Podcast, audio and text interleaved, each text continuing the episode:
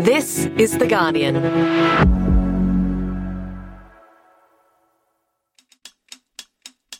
I'm Gabrielle Jackson, coming to you from Gadigal Land. And this is the full story, Newsroom Edition, where Guardian Australia's editors discuss the news of the week. It seems everyone is talking up gas expansion as a solution to ending the climate crisis. This week, Federal Resources Minister Madeleine King said Australia needs to remain an essential supplier of gas, while also playing up the controversial yet unproven method of carbon capture and storage, often referred to as CCS. Opposition leader Peter Dutton has gone even harder, telling the gas industry to fight for their future and brush off Labor's renewable zealotry. All the while, scientists say the world is certain to experience record temperatures this year. Today, I'm talking to editor in chief Lenore Taylor and live news editor Patrick Keneally about why gas is not the answer to our net zero ambitions. It's Friday, the 19th of May.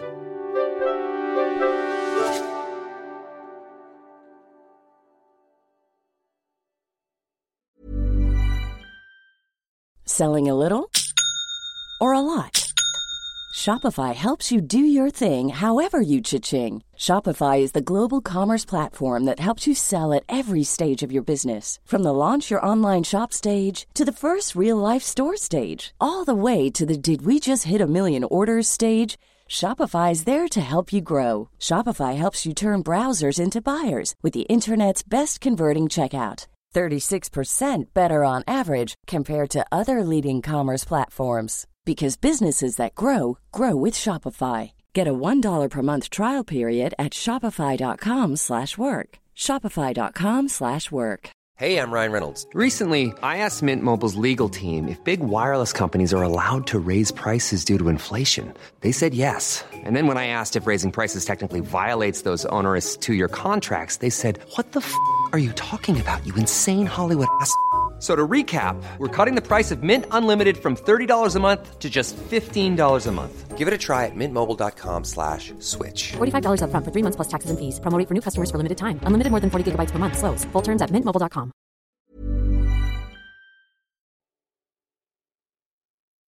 Good morning, Lenore. Morning, Gabs. Good morning, Patrick. Morning, Gabs.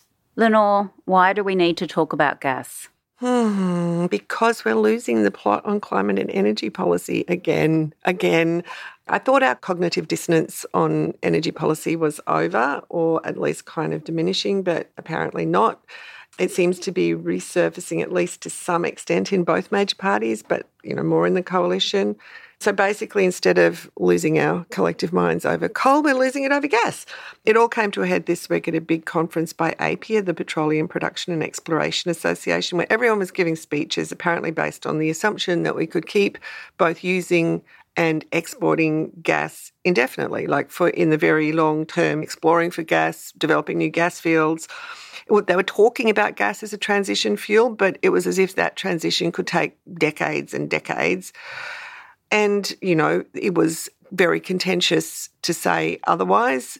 At the same time as the World Meteorological Organization is saying temperatures are likely to rise by more than 1.5 degrees above pre industrial levels in the next five years. Maybe not permanently, but even doing it for a while is catastrophic. So it's like there's this complete disconnect again between the debate in Australia and the science of what's happening. Patrick, Madeleine King, the Federal Resources Minister, was at the APPEA conference that Lenore talked about, and she said Australia's future domestic gas needs will not be met through existing sources of supply. What do you say to that? It's just patently not true. There is so much gas being produced now. We have enough gas to last hundreds of years if we were just using it for domestic purposes. And even as a transition fuel, it's not being used for electricity generation even as much as it was being used 10 years ago. So the amount being used is actually less than 10 years ago. It's half of that because it's expensive to run and it's got more expensive. So energy economists out there are saying gas is not the transitional fuel that it's being made out to be. Mm. Yeah, it's not a transition fuel for baseload power, like Pat says. Mm. It's a transition fuel for that sort of peaking power, like when the wind isn't blowing and the sun isn't shining and you need a, a quick boost of power, that's when those peaking plants work. So you don't need much gas for that. But and the, even for that purpose, batteries are often more cost effective mm. um, because gas peaker plants take a while to kick in. Um, fire up, and for that really quick demand response, batteries are a much better option in many cases. But Madeleine King is still saying the pathway to net zero runs through the Australian resources sector, and the Northern Territory government has just approved the new gas reserve in the Beetaloo Basin, which has a thousand times the current annual domestic consumption in Australia in its reserves. It will be in production for 40 years or more. I mean, this disconnect between these things is just insane. Yeah, just to give you an idea, like Beetaloo Basin has 500 trillion cubic feet of gas reserves in there. So when you're comparing that to other gas fields that are in operation already, just to give you an idea of the scale of it, so the Surat Basin, which is full of gas wells in Queensland at the moment, is is 10 trillion cubic feet of gas there.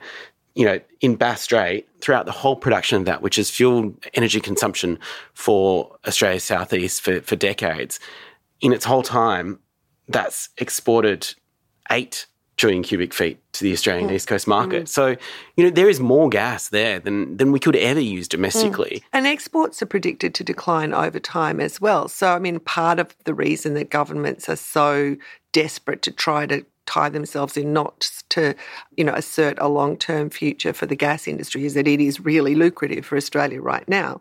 But that isn't forecast to be the case in the long-term future either. And yet the IEA's executive director said in 2021 that if we were serious about the climate crisis, there could be no new investments in oil, gas, and coal from then. And we're talking about new investments that will produce into the 2060s and the 2070s. But it's okay because Madeleine King said we're going to have CCS and put all the ah, emissions underground. Dust. Huzzah. So, My next question. Yeah. Mm. Let's talk about CCS. Patrick? So this is the, the zombie that absolutely just, you know, you, you cannot kill it with a silver stake or, or any, any other way. Madeleine King said that CCS, which governments in Australia and overseas have poured billions of dollars into and has failed to deliver on its promises will actually be a solution and we'll get there by removing regulatory hurdles and providing regulatory certainty for the industry. You know, it hasn't happened with all the subsidies and, you know, money that we've piled into before, but it is going to happen now. And she pointed to Santos's project at Moomba, which apparently is almost ready to get under operation as a, you know, shining example of this. To start with, though, that's only going to sequester the emissions, the fugitive emissions from the extraction of the gas. It doesn't do anything about the emissions created when the gas is burned. I mean, CCS might be a useful technology at the margins, you know, for hard to abate industries like cement and steel making and that sort of things. It might have uses, but it isn't a get out of jail free card. It doesn't mean you can just keep using fossil fuels forever and ever and, you know, bury the nasty stuff under the ground. It doesn't doesn't work like that. And even the places where we're trying to use it, so Chevron's Gorgon project off the West Australian coast is supposed to be our big flagship project. That's the one that should be an easier situation for CCS to work because they're taking the fugitive emissions and put them straight back down under the sea, like right there. They're not piping them anywhere or anything. And even then, its emissions have increased 50% is operating at about a third of its capacity. You know, we've been pouring money into CCS because obviously if it worked, that would be terrific. We could continue to export fossil fuels till the cows come home and there wouldn't be consequence. It'd be excellent. Except it doesn't work like that. It doesn't work as magic fairy dust to sort of get out of the global heating problem. And, you know, since I think Kevin Rudd set up the CCS Institute, there's been, as Pat says, so much money put into it.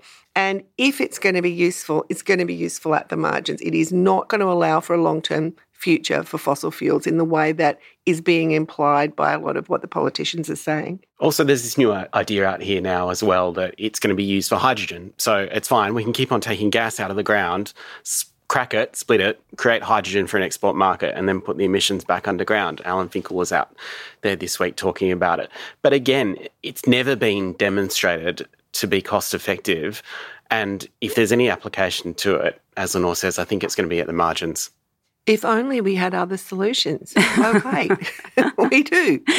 It's not just CCS, though, is it? Some politicians around, not just in Australia, but around the world, are kind of, there's this tech evangelism that technology will come along soon and save us. How do we kind of interrogate those kind of claims? Well, I think there's some really exciting things going on in technology for sure. Like what, you know, new battery technology, new EV technology, new ways of storing energy. But at the same time, what we need right now and what the, you know, every international organization has said is we need the rapid and large scale deployment of already proven technologies like wind and solar. And we have the technology right now to deliver it. It's just a matter of doing it at scale and having the political will and, you know, for some developing countries, the capital to deliver this technology and the rollout of it. And Lenore, what's happening in Labor? Because while Madeleine King was out there saying all this, Ed Husic, on the other hand, was saying, you know, well, we can't really rely on CCS. Uh, yeah, he did. He said it wasn't, well, he said basically what we were just saying that it hasn't worked at scale and that the government should prioritise investments in wind and solar because that would give them better bang for buck. I couldn't agree more.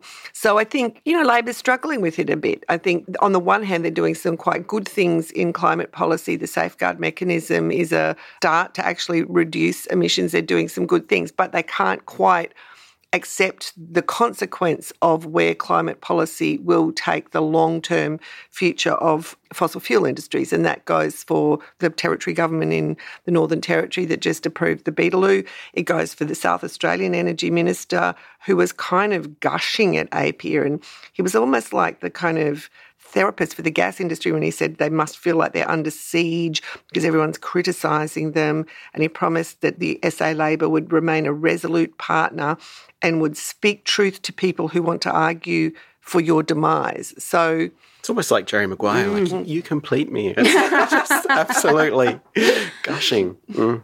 Uh, Patrick, Lisa Cox had a really interesting story this week um, in The Guardian about the middle arm development in the Northern Territory. What was that about? Yeah, this is a port development which the Albanese government had taken a, a $1.5 billion stake in. And it was sort of hidden in the last budget as a renewable or sustainable energy development.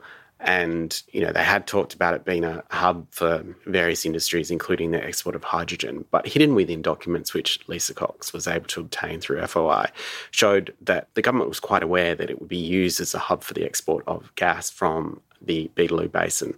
And as we've indicated earlier, there is a lot of potential gas reserves in that Beetaloo Basin, and it kind of gives the indication the government is thinking about it as the hub for the centre of a vastly expanded gas fossil fuel export operation. And the Nor- Peter Dutton also appeared at APPEA this week Yep, on they Thursday. they were. And what did he have to say? Yeah, he's kind of going the full Tony Abbott now, um, Oh, deep presenting sigh. energy policy in terms of whether Labor is for or against gas, whether it is on gas's side or not on gas's side. It's not just the full Tony Abbott, it's the full Ronald Reagan, the Gipper.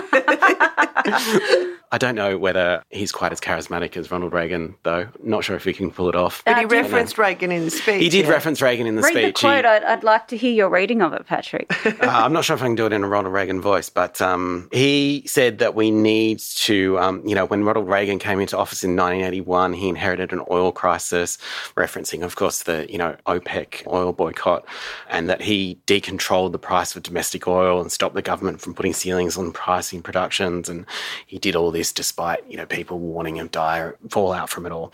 And he said, he let freedom solve the problem through the magic of the marketplace. You can just imagine that in Ronald Reagan's voice. believe in the magic of the marketplace. the magic of the marketplace magic went of the on. mar- marketplace. I know. He also railed against Labor for ripping up funding for gas exploration, for withdrawing financial support for gas infrastructure, and for allocating almost $10 million to activists to wage lawfare on gas projects, by which I believe he means the Environmental Defenders Office and Environmental Justice Australia. He's now calling the safeguard mechanism a carbon tax, three times bigger than Julia Gillard's, when obviously it's a coalition policy, just tweaked so it actually works. And he's accusing Labor of renewable zealotry. I don't know what You just means. don't know where to start with I some of don't- this like, stuff. what do you do? You Like, what do you do? Well, there's a huge difference, obviously, between where America found itself in 1981 and where Australia is now. We're a massive exporter of gas to all around the world. At that point, the US was relying on massive imports from from overseas to fuel its domestic industry and cars.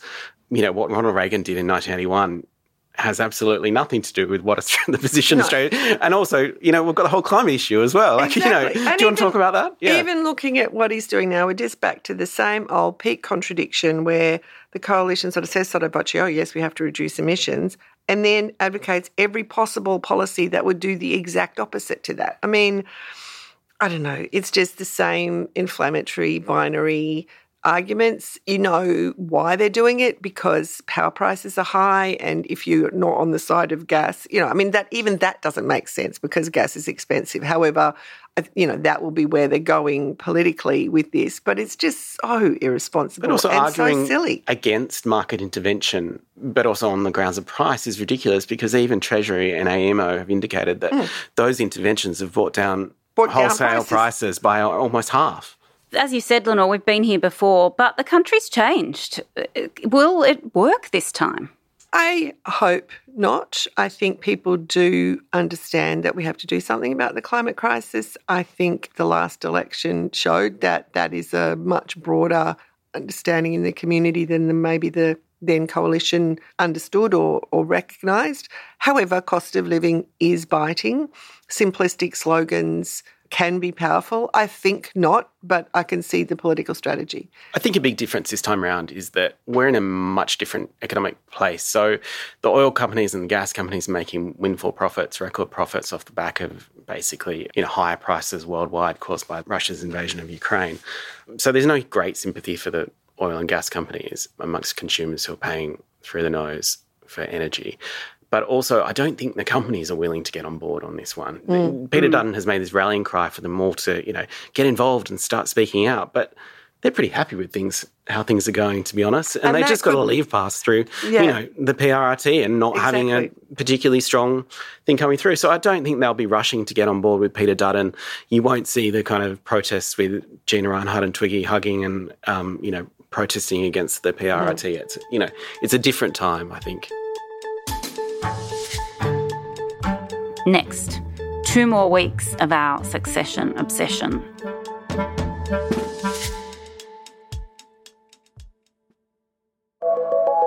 Hey, Laura Murphy Oates here. This month marks Guardian Australia's 10th anniversary, so we're putting on a special public event to celebrate. If you live in Sydney, come join us on Thursday, the 25th of May, to hear directly from Guardian Australia editors and journalists as they unpick the biggest moments of the past 10 years and let you in on what we have in store for the future. Tickets are selling fast, so search Guardian Birthday and Seymour Centre on Google or find us on the Seymour Centre website. You can also watch the live stream of the event at Guardian Australia's YouTube page. See you there.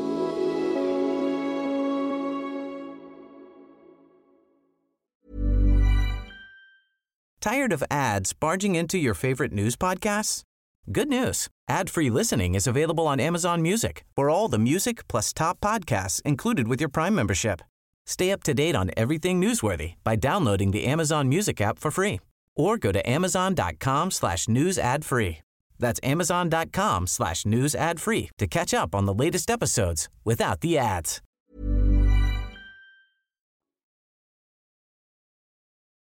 And now we come to what we can't get out of our head, which is still succession, but this is the second last week for those who have not caught up or are not as obsessed as we are. And Patrick is very, very behind in the succession watching. So uh, sorry, Patrick, but that's okay. We're going to drag in Miles Herbert, our wonderful producer. Miles, what could you not get out of your head about this week's episode? Well, I think all of it, I found it all very, very confronting. Also, being kind of the token American watching the country descent into democracy kind of die on TV built up a lot of anxiety. But I think for me, I just couldn't get Roman out of my head this week. He was at his most annoying. And the thing that just I haven't been able to get out of my head is whenever Shiv or anyone tried to add any rationalism or reality to the discussion about the election that was playing out on TV in this episode, Roman would just yell false flag as loud as he could. There was a, a, moment where a group of protesters basically firebombed a voting election counting center. One report about a fire in Milwaukee, initially thought to have been caused by an electrical failure. But now there are claims and some counterclaims. And they were trying to work out who was responsible, what the right angles were, how they were supposed to cover it. And Roman just kept screaming False flag. False flag, false flag. Nice try to a point where Shiv has to say, Roman, you can't do that. False flag could be. You can't just say false flag false every time flag. you don't fucking agree with something. Whenever you know your version of reality is pushed up against, you can't just scream false but flag. It turns mm, out he can. And what I found the most depressing is that what the show and ultimately what we've learned over the last five or six years is sometimes if you just yell loud enough, it works. Mm. It works. Mm-hmm. Yeah, and th- you just mentioned Shiv being rational. At times, she did seem to be the only rational person in the room, kind of trying to defend the country. And also her own interests at the same time. And but, her, yeah. yeah, yeah, she's not perfect. uh, but what really got me, and there was lots of things that were pretty depressing about this episode, was that they just called her hysterical when she was trying to you know, make a rational mm. case mm. for how they should cover the news, and then said, "Oh, you're just emotional because you broke up with your boyfriend." No, I think it's because you broke up with your boyfriend. And it was Jesus just like the definition of gaslighting, and mm. yet it worked, and that just got me. What about you, Lenore? So, from the definition of gaslighting to the definition of cynicism, mm. you know, having helped achieve this truly terrible election result, having overridden every basic journalistic principle, having blatantly interfered in his news station, and the country's kind of sitting there counting the horrific consequences. Roman takes a call from the new president elect and then he reclines back in his chair and he says, We just made a night of good TV. We just That's made a good night of TV. Nothing happens. Things do happen. Um, mm. Oh, it hurt, didn't it? It was horrible. Thank you so much for joining us today, Lenore. Thanks, Gabs. Thanks, Patrick. Thanks. And thanks, Miles. Thank you so much. Thank you so much for listening. If you want to read more on this topic, I really recommend you check out Adam Morton's column, which is always enlightening. This week it's called The Gas Industry Should Be Transparent About Its Future. So should MPs and the media. And do also check out Lisa Cox's story on the middle arm development. We'll put links to both of those on the full story page. This episode was produced by Miles Herbert and Daniel Simo. The executive producer is me, Gabrielle Jackson. Have a great weekend. We'll, we'll be back next week in our 10th anniversary week. So listen out for lots of interesting things and check out the site to help us celebrate.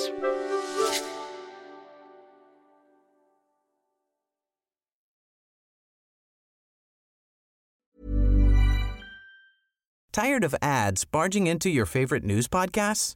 Good news. Ad-free listening is available on Amazon Music for all the music plus top podcasts included with your Prime membership. Stay up to date on everything newsworthy by downloading the Amazon Music app for free or go to amazon.com slash news ad free. That's amazon.com slash news ad free to catch up on the latest episodes without the ads.